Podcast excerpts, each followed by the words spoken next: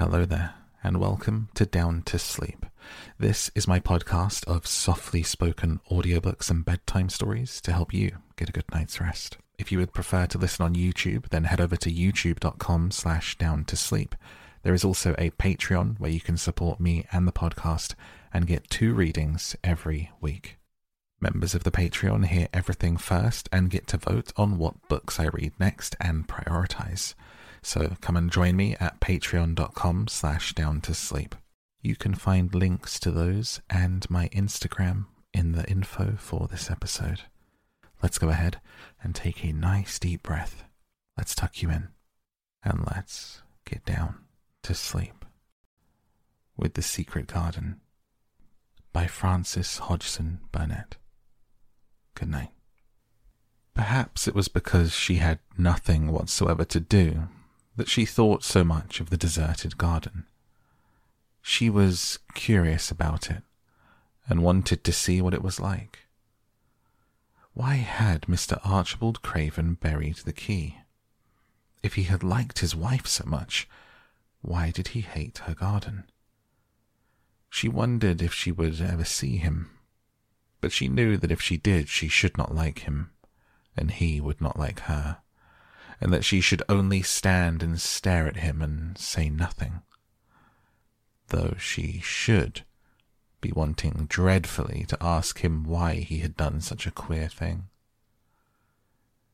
People never like me, and I never like people, she thought. And I can never talk as the Crawford children could.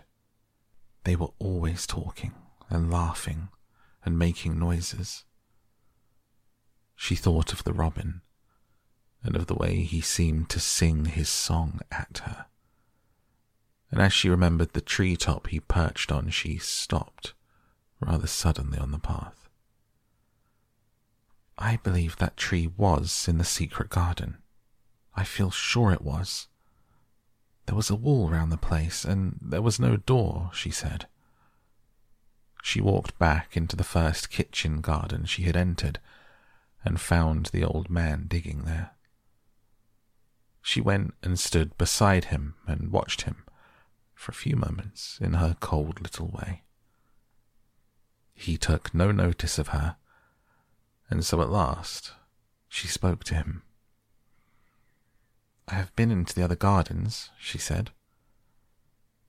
There was nothing to prevent thee, he answered crustily. I went into the orchard. There was no dog at the door to bite thee, he answered. There was no door there into the other garden, said Mary. What garden?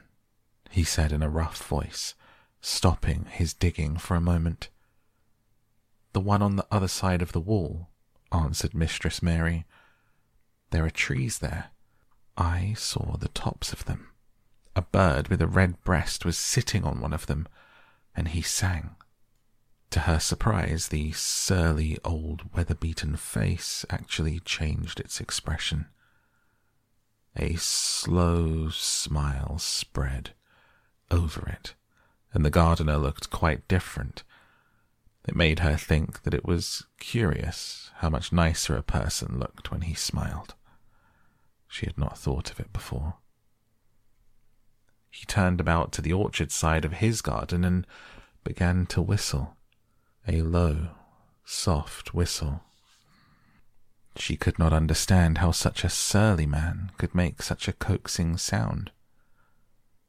Almost the next moment, a wonderful thing happened. She heard a soft little rushing flight through the air, and it was the bird with the red breast flying to them. And he actually alighted on the big clod of earth quite near to the gardener's foot. Here he is, chuckled the old man, and he spoke to the bird as if he were speaking to a child. Where hast thou been, thou cheeky little beggar?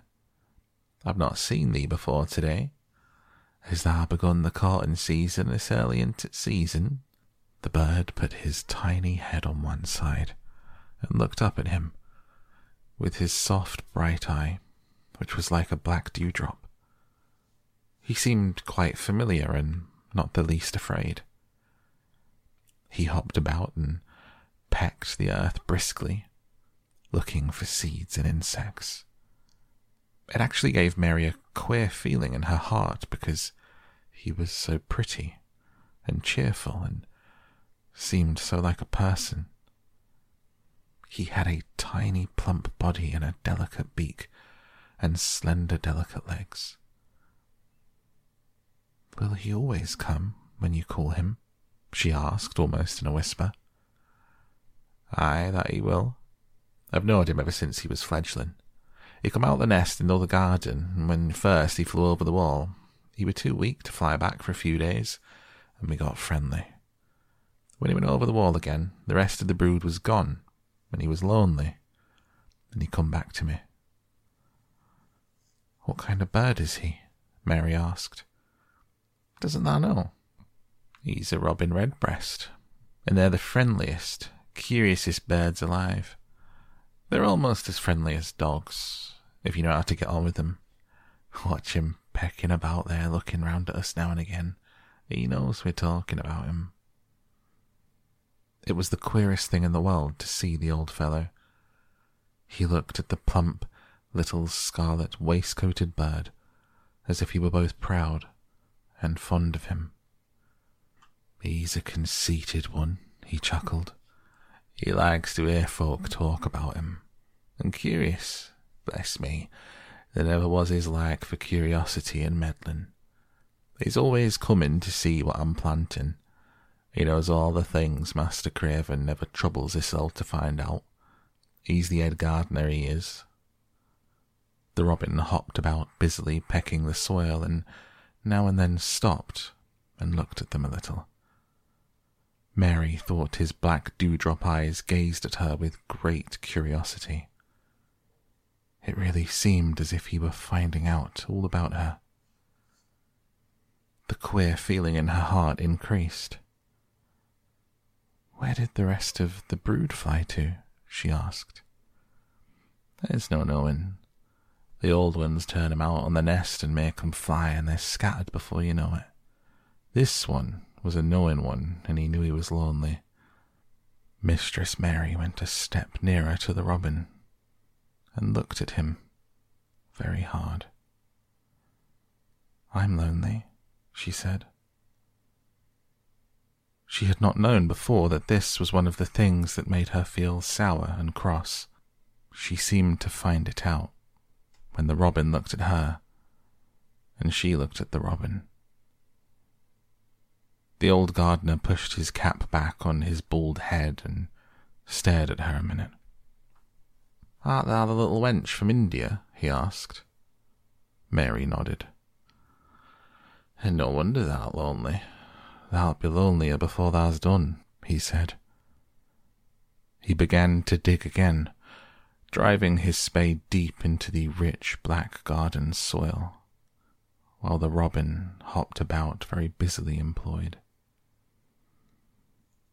What is your name? Mary inquired. He stood up to answer her. Ben Weatherstaff, he answered. And then he added with a surly chuckle, I'm lonely myself, except when he's with me. And he jerked his thumb toward the robin. He's the only friend I got. I have no friends at all, said Mary. I never had. My ayah didn't like me, and I never played with anyone. It is a Yorkshire habit to say what you think with blunt frankness. And old Ben Weatherstaff was a Yorkshire moorman. Thou and me a good bit alike, he said. We was wove out of the same cloth. We're neither of us good looking, and we're both of us as sour as we look. We got the same nasty tempers, both of us, I'll warrant. This was plain speaking and Mary Lennox had never heard the truth about herself in her life. Native servants always salaamed and submitted to you, whatever you did. She had never thought much about her looks, but she wondered if she was as unattractive as Ben Weatherstaff. And she also wondered if she looked as sour as he had looked before the robin came. She actually began to wonder if she was also nasty tempered she felt uncomfortable. Suddenly, a clear, rippling little sound broke out near her, and she turned around. She was standing a few feet from a young apple tree. The robin had flown onto one of its branches and had burst out into a scrap of a song. Ben Weatherstaff laughed outright. What did he do that for? asked Mary. He's made up his mind to make friends with thee, replied Ben. Dang me if he hasn't took a fancy to thee. To me, said Mary, and she moved toward the little tree softly and looked up. Would you make friends with me? she said to the robin, just as if she was speaking to a person. Would you? And she did not say it either in her hard little voice or in her imperious Indian voice but in a tone so soft and eager and coaxing that Ben Weatherstaff was as surprised as she had been when she heard him whistle. Why, he cried out, I said that as nice and human as if thou was a real child, instead of a sharp old woman. Thou said it almost like Dickon talks to his wild things on the moor. Do you know Dickon? Mary asked, turning round rather in a hurry. Everybody knows him. Dickon's wandering about everywhere. The very blackberries and heatherbells know him. I warrant the foxes show him where the cub lies, and the skylarks doesn't hide their nests from him. Mary would have liked to ask some more questions. She was almost as curious about Dickon as she was about the deserted garden. But just that moment, the robin, who had ended his song, gave a little shake of his wings spread them, and flew away. He had made his visit and had other things to do. He's flown over the wall, Mary cried out, watching him. He's flown into the orchard. He's flown across the other wall into the garden where there's no door. He lives there, said old Ben. He came out the egg there, if he's caught and he's making up to some young madam of a robin that lives amongst the old rose trees there. Rose trees, said Mary. Are there rose trees? Ben Weatherstaff took up his spade again and began to dig. There was ten years ago, he mumbled. I should like to see them, said Mary. Where is the green door? There must be a door somewhere. Ben drove his spade deep and looked as uncompanionable as he had looked when she first saw him. There was ten years ago, but there isn't now, he said. No door, cried Mary. There must be. None as anyone can find, and none as is anyone's business. Don't you be a meddlesome wench and poke your nose where it's no cause to go. Here, I must go on with my work. Get you gone and play, you. I've no more time.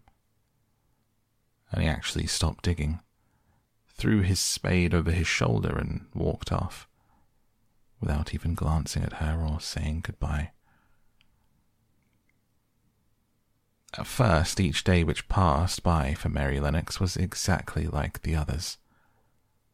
Every morning she awoke in her tapestried room and found Martha kneeling upon the hearth, building her fire.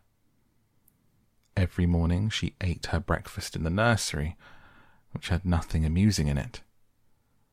And after each breakfast she gazed out the window across to the huge moor, which seemed to spread out on all sides and climb up to the sky.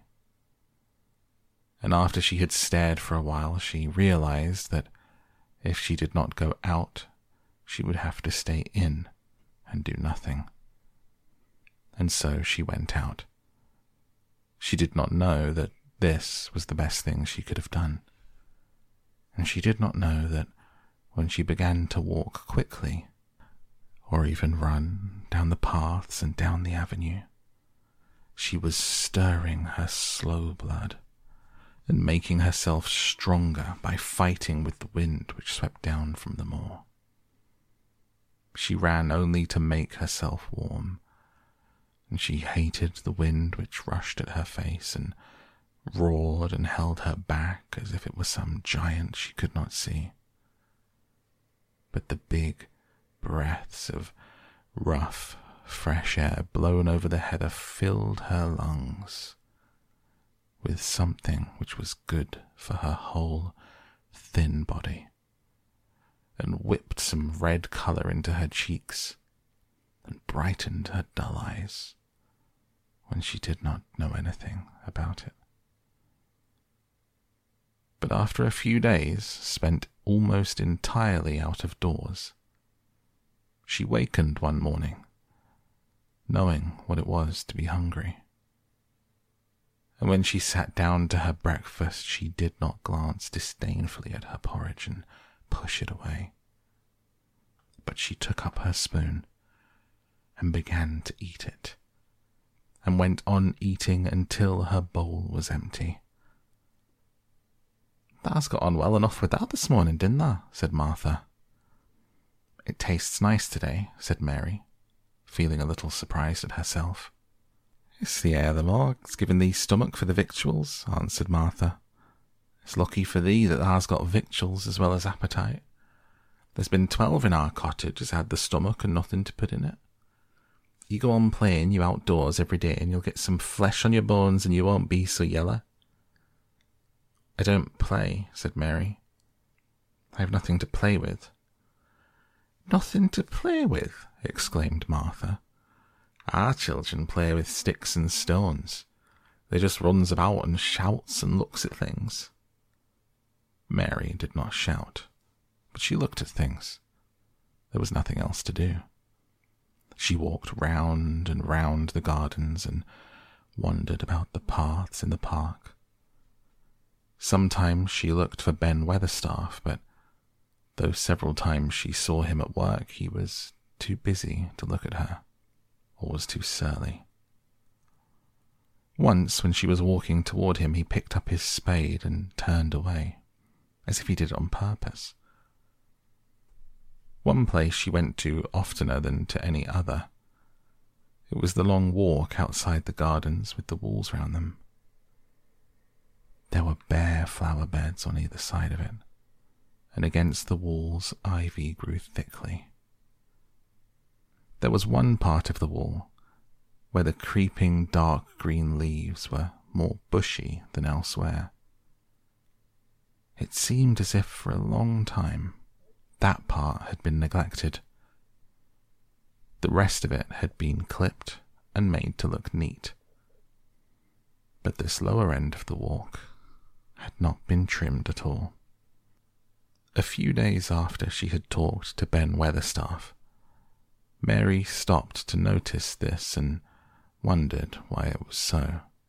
She had just paused and was looking up at a long spray of ivy swinging in the wind when she saw a gleam of scarlet and heard a brilliant chirp, and there, on top of the wall, forward perched Ben Weatherstaff's robin redbreast tilting forward to look at her with his small head on one side.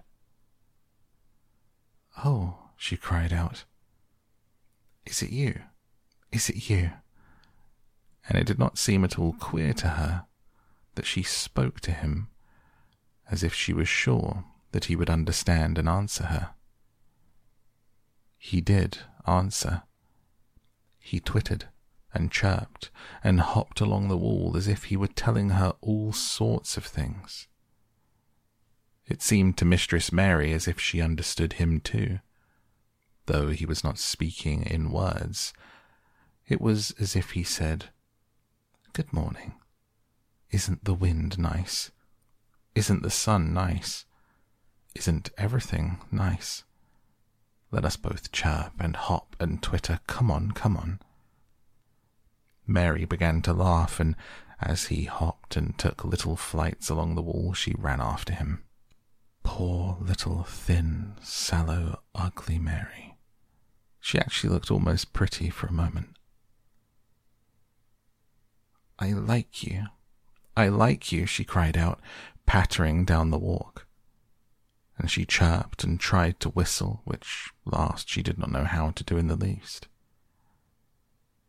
But the robin seemed to be quite satisfied and chirped and whistled back at her.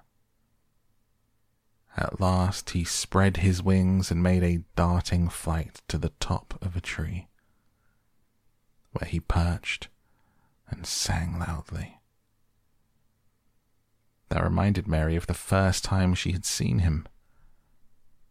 He had been swinging on a tree top then, and she had been standing in the orchard. Now she was on the other side of the orchard and standing in the path outside a wall, much lower down. And there was the same tree inside. It's in the garden no one can go into, she said to herself. It's the garden without a door. He lives in there. How I wish I could see what it is like. She ran up the walk to the green door she had entered the first morning. Then she ran down the path, through the other door, and then into the orchard. And when she stood and looked up, there was the tree on the other side of the wall. And there was the robin, just finishing his song and beginning to preen his feathers with his beak. It is the garden, she said. I'm sure it is. She walked round and looked closely at that side of the orchard wall, but she only found what she had found before that there was no door in it. Then she ran through the kitchen gardens again and out into the walk outside that the long ivy covered wall. And she walked to the end of it and looked at it. But there was no door. And then she walked to the other end, looking again, but there was no door. It's very queer, she said. Ben Weatherstaff said there was no door and there is no door. But there must have been one ten years ago, because Mr. Craven buried the key. This gave her so much to think of that she began to be quite interested and feel that she was not sorry that she had come to Misselthwaite Manor. In India, she had always felt hot and too languid to care much about anything. The fact was that the fresh wind from the moor had begun to blow the cobwebs out of her young brain and to waken her up a little. She stayed out of doors nearly all day, and when she sat down to her supper at night, she felt hungry and drowsy and comfortable. She did not feel cross when Martha chattered away. She felt as if she rather liked to hear her. And at last she thought she would ask her a question. She asked it after she had finished her supper and had sat down on the hearth rug before the fire. Why did Mr. Craven hate the garden? she said. She had made Martha stay with her, and Martha had not objected at all. She was very young and used to a crowded cottage full of brothers and sisters, and she found it dull in the great servants' hall downstairs, where the footmen and upper housemaids made fun of her Yorkshire speech and looked upon her as a common little thing and sat and whispered among themselves. Martha liked to talk, and the strange child who had lived in India and been waited upon by blacks was novelty enough to attract her. She sat down on the hearth herself without waiting to be asked. Art thou thinking about that garden yet? she said. I knew thou would. That was just the way with me when I first heard about it. Why did he hate it? Mary persisted. Martha tucked her feet under her and made herself quite comfortable. Listen to the wind wuthering around the house, she said. You could bear stand up on the moor if you was out on it tonight. Mary did not know what wuthering meant until she listened. And then she understood. It must mean that hollow, shuddering sort of roar which rushed round and round the house as if the giant no one could see were buffeting it and beating it at the walls and windows to try to break in. But one knew he could not get in, and somehow it made one feel very safe and warm inside a room with a coal fire. But why did he hate it so? she asked after she had listened. She intended to know if Martha did. Then Martha gave up her store of knowledge. Mind, she said. Mrs. Medlock said it's not to be talked about. There's lots of things in this place that's not to be talked over. That's Mr. Craven's orders. His troubles are none servant's business, he says. But for the garden, he wouldn't be like he is. It were Mrs. Craven's garden that she had made when first they were married. She just loved it. And they used to tend the flowers themselves, and none of the gardeners was ever let to go in. Him and her used to go in and shut the door and stay there hours and hours, reading, talking. And she was just a bit of a girl, and there was an old tree with a branch bent like a seat on it. And she made roses grow over it, and she used to sit there. But one day when she was sitting there, the branch broke and she fell on the ground and was hurt so bad. Next day she died. The doctors thought he'd go out of his mind and die too, that's why he ate it. No one's never gone in since, and he won't let anyone talk about it. Mary did not ask any more questions. She looked at the red fire and listened to the wind wuthering. It seemed to be wuthering louder than ever. At that moment, a very good thing was happening to her. Four good things had happened to her, in fact, since she came to Misselthwaite Manor. She had felt as if she had understood a robin, and that he had understood her. She had run in the wind until her blood had grown warm. She had been healthily hungry for the first time in her life, and she had found out what it was to be sorry for someone. But as she was listening to the wind, she began to listen to something else. She did not know what it was, because at first she could scarcely distinguish it from the wind itself. It was a curious sound. It seemed almost as if a child were crying somewhere. Sometimes the wind sounded rather like a child crying. But presently, Mistress Mary felt quite sure this sound was inside the house, not outside it. It was far away, but it was inside. She turned round and looked at Martha. Do you hear anyone crying? she said. Martha suddenly looked confused. No, she answered. It's the wind. Sometimes it sounds like as if someone was lost on the moor and wailing. It's got all sorts of sounds. But listen, said Mary. It's in the house down one of those long corridors. And at that very moment, a door must have been opened somewhere downstairs.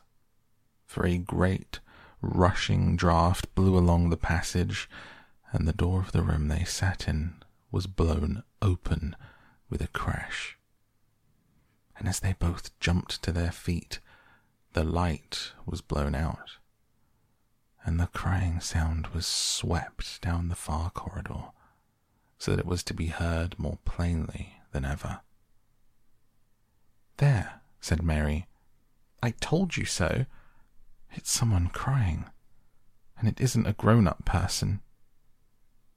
Martha ran and shut the door and turned the key. But before she did it, they both heard the sound of a door in some far passage shutting with a bang. And then everything was quiet, for even the wind ceased wuthering for a few moments. It were the wind, said Martha stubbornly. And if it weren't, it were little Betty Butterworth, the scullery maid. She's had the toothache all day. But something troubled and awkward in her manner made Mistress Mary stare very hard at her. She did not believe she was speaking the truth. The next day, the rain poured down in torrents again, and when Mary looked out of her window, the moor was almost hidden by grey mist and cloud.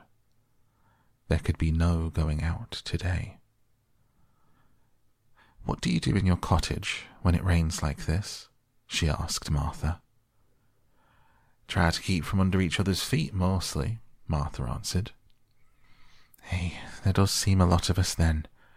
Mother's a good tempered woman, but she gets fair moithered. The biggest ones go out in cowshed and plays there. Dickon, he doesn't mind the wet. He goes out just the same as if it was sun was shining. He says sees things in the rainy days as it doesn't show when it's fair weather. He once found a little fox cub, half drowned in its hole, and he brought it home in the bosom of his shirt to keep it warm. Its mother had been killed nearby, and the hole was swum out, and the rest of the litter were dead. He's got it at home now. He found a half drowned young crow another time, and he brought it home too and tamed it. It's named Soot because it's so black, and it hops and flies about with him everywhere. The time had come when Mary had forgotten to resent Martha's familiar talk. She had even begun to find it interesting, and to be sorry when she stopped or went away.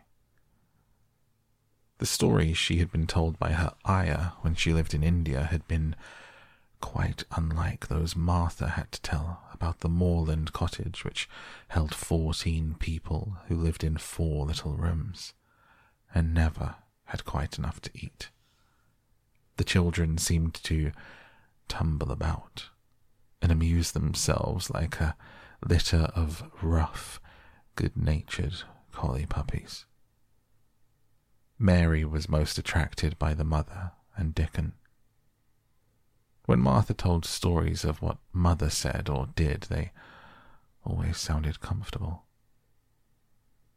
If I had a raven or a fox cub, I could play with it, said Mary. But I have nothing. Martha looked perplexed. Can the knit? she asked. No, answered Mary. Can the sew? No. Can the read? Yes. Then why doesn't they read something or learn a bit of spelling? That's old enough to be learning thy book a good bit now. I haven't any books, said Mary. Those I had were left in India. That's a pity, said Martha. If Mrs. Medlock had let thee go into library, there's thousands of books there. Mary did not ask where the library was, because she was suddenly inspired by a new idea she made up her mind to go and find it herself. She was not troubled about Mrs. Medlock. Mrs. Medlock seemed always to be in her comfortable housekeeper's sitting room downstairs. In this queer place, one scarcely ever saw anyone at all. In fact, there was no one to see but the servants and when their master was away, they lived a luxurious life below stairs, where there was a huge kitchen hung about with shining brass and pewter, and a large servants' hall, where there were four or five abundant meals eaten every day, and where a great deal of lively romping went on when Mrs. Medlock was out the way. Mary's meals were served regularly, and Martha waited on her but no one troubled themselves about her in the least. Mrs. Medlock came and looked at her every day or two, but no one inquired what she did or told her what to do. She supposed that perhaps this was the English way of treating children.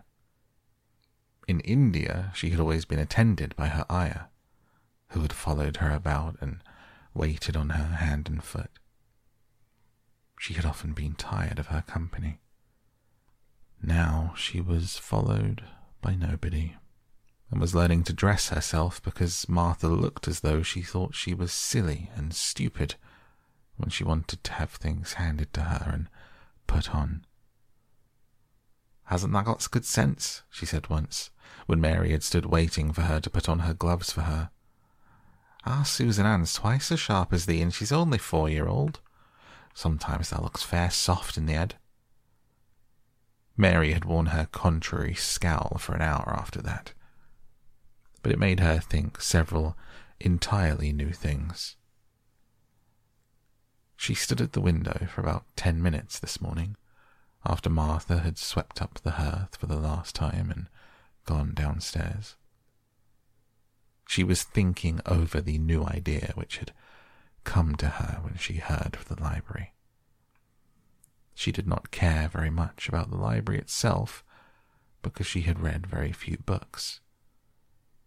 But to hear of it brought back to her mind the hundred rooms with closed doors. She wondered if they were all really locked, and what she would find if she could get into any of them. Were there a hundred, really? Why shouldn't she go and see how many doors she could count? It would be something to do on this morning when she could not go out. She had never been taught to ask permission to do things, and she knew nothing at all about authority so she would not have thought it necessary to ask Mrs. Medlock if she might walk about the house, even if she had seen her. She opened the door of the room and went into the corridor. And then she began her wanderings. It was a long corridor, and it branched into other corridors. And it led her up short flights of steps which mounted to others again. There were doors and doors, and there were pictures on the walls. Sometimes they were pictures of dark, curious landscapes, but oftenest they were portraits of men and women in queer, grand costumes made of satin and velvet. She found herself in one long gallery whose walls were covered with these portraits. She had never thought there could be so many in any house. She walked slowly down this place and stared at the faces, which also seemed to stare at her. She felt as if they were wondering what a little girl from India was doing in their house. Some were pictures of children, little girls in thick satin frocks which reached to their feet and stood out about them. And boys with puffed sleeves, lace collars, and long hair, or with big ruffs around their necks. She always stopped to look at the children and wonder what their names were, where they had gone, why they wore such odd clothes. There was a stiff, plain little girl rather like herself, she wore a green brocade dress and held a green parrot on her finger. Her eyes had a sharp, curious look. Where do you live now? Said Mary aloud to her. I wish you were here. Surely no other little girl ever spent such a queer morning. It seemed as if there was no one in all the huge rambling house but her own small self wandering about upstairs and down, through narrow passages and wide ones, where it seemed to her that no one but herself had ever walked. Since so many rooms had been built, people must have lived in them. but it all seemed so empty that she could not quite believe it true. It was not until she climbed to the second floor that she thought of turning the handle of a door. All the doors were shut, as Mrs. Medlock had said they were. But at last she put her hand on the handle of one of them and turned it. She was almost frightened for a moment when she felt that it turned without difficulty, and that when she pushed open the door itself, it slowly and heavily opened. It was a massive door and opened into a big bedroom. There were embroidered hangings on the wall and inlaid furniture, such as she had seen in India, stood about the room. A broad window with leaded panes looked out upon the moor, and over the mantel was another portrait of the stiff, plain little girl who seemed to stare at her more curiously than ever. Perhaps she slept here once, said Mary. She stares at me so that she makes me feel queer. After that, she opened more doors and more. She saw so many rooms that she became quite tired and began to think that there must be a hundred, though she had not counted them. In all of them, there were old pictures or old tapestries with strange scenes worked on them. There were curious pieces of furniture and curious ornaments in nearly all of them. In one room, which looked like a lady's sitting room, the hangings were all embroidered velvet, and in a cabinet were about a hundred little elephants made of ivory. They were of different sizes. Some had their mahouts or palanquins on their backs. Some were much bigger than the others, and some were so tiny that they seemed only babies. Mary had seen carved ivory in India, and she knew all about elephants.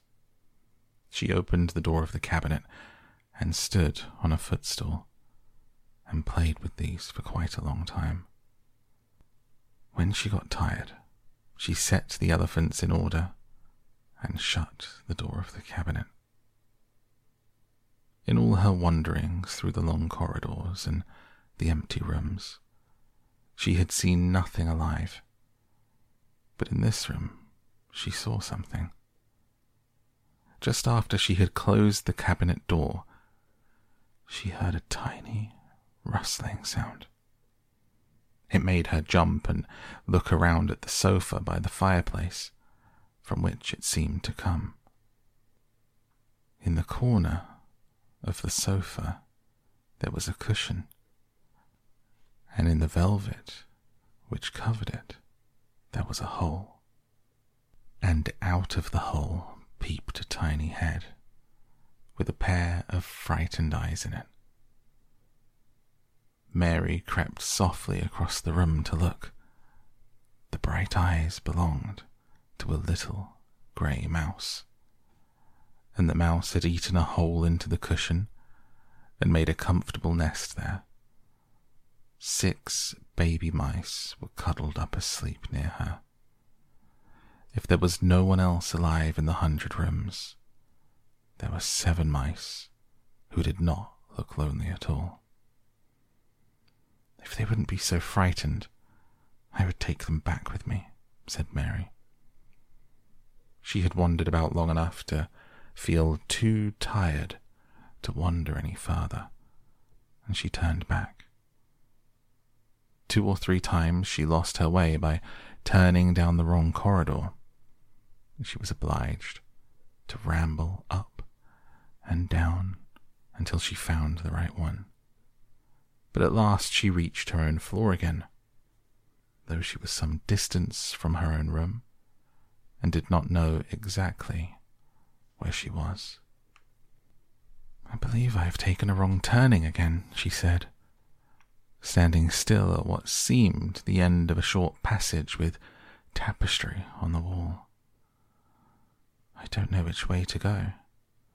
How still everything is. It was while she was standing here and just after she had said this, that the stillness was broken by a sound.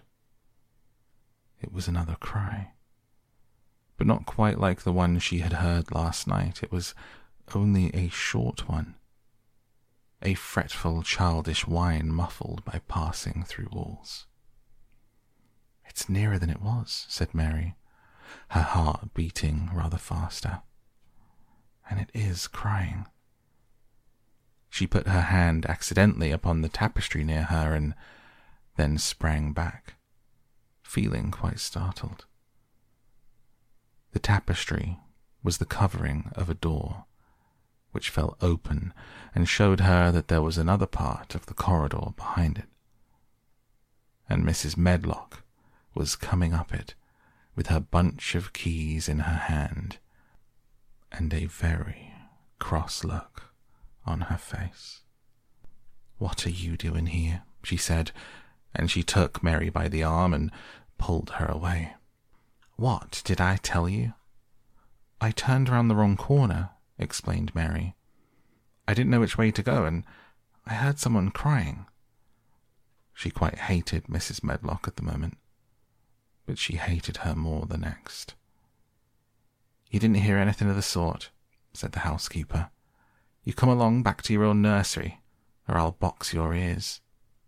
And she took her by the arm, and half pushed, half pulled her up one passage and down another, until she pushed her in at the door of her own room. Now, she said, you stay where you're told to stay or you'll find yourself locked up. The master had better get you a governess, same as he said he would. You're one that needs someone to look sharp after you. I've got enough to do. She went out of the room and slammed the door after her. And Mary went and sat on the hearth rug, pale with rage. She did not cry, but ground her teeth. There was someone crying. There was. There was, she said to herself. She had heard it twice now, and sometime she would find out. She had found out a great deal this morning. She felt as if she had been on a long journey. And at any rate, she had had something to amuse her all the time, and she had played with the ivory elephants, and had seen the grey mouse and its babies in their nest in the velvet cushion. And that is where we close the book tonight on The Secret Garden. Thank you for joining me. I'm really enjoying this one and looking forward to continuing it very soon and reading it all the way through to the end. I hope that you're enjoying this reading, that it's helping you relax, and if you're in bed, get down to sleep. Until next time, thank you, and good night.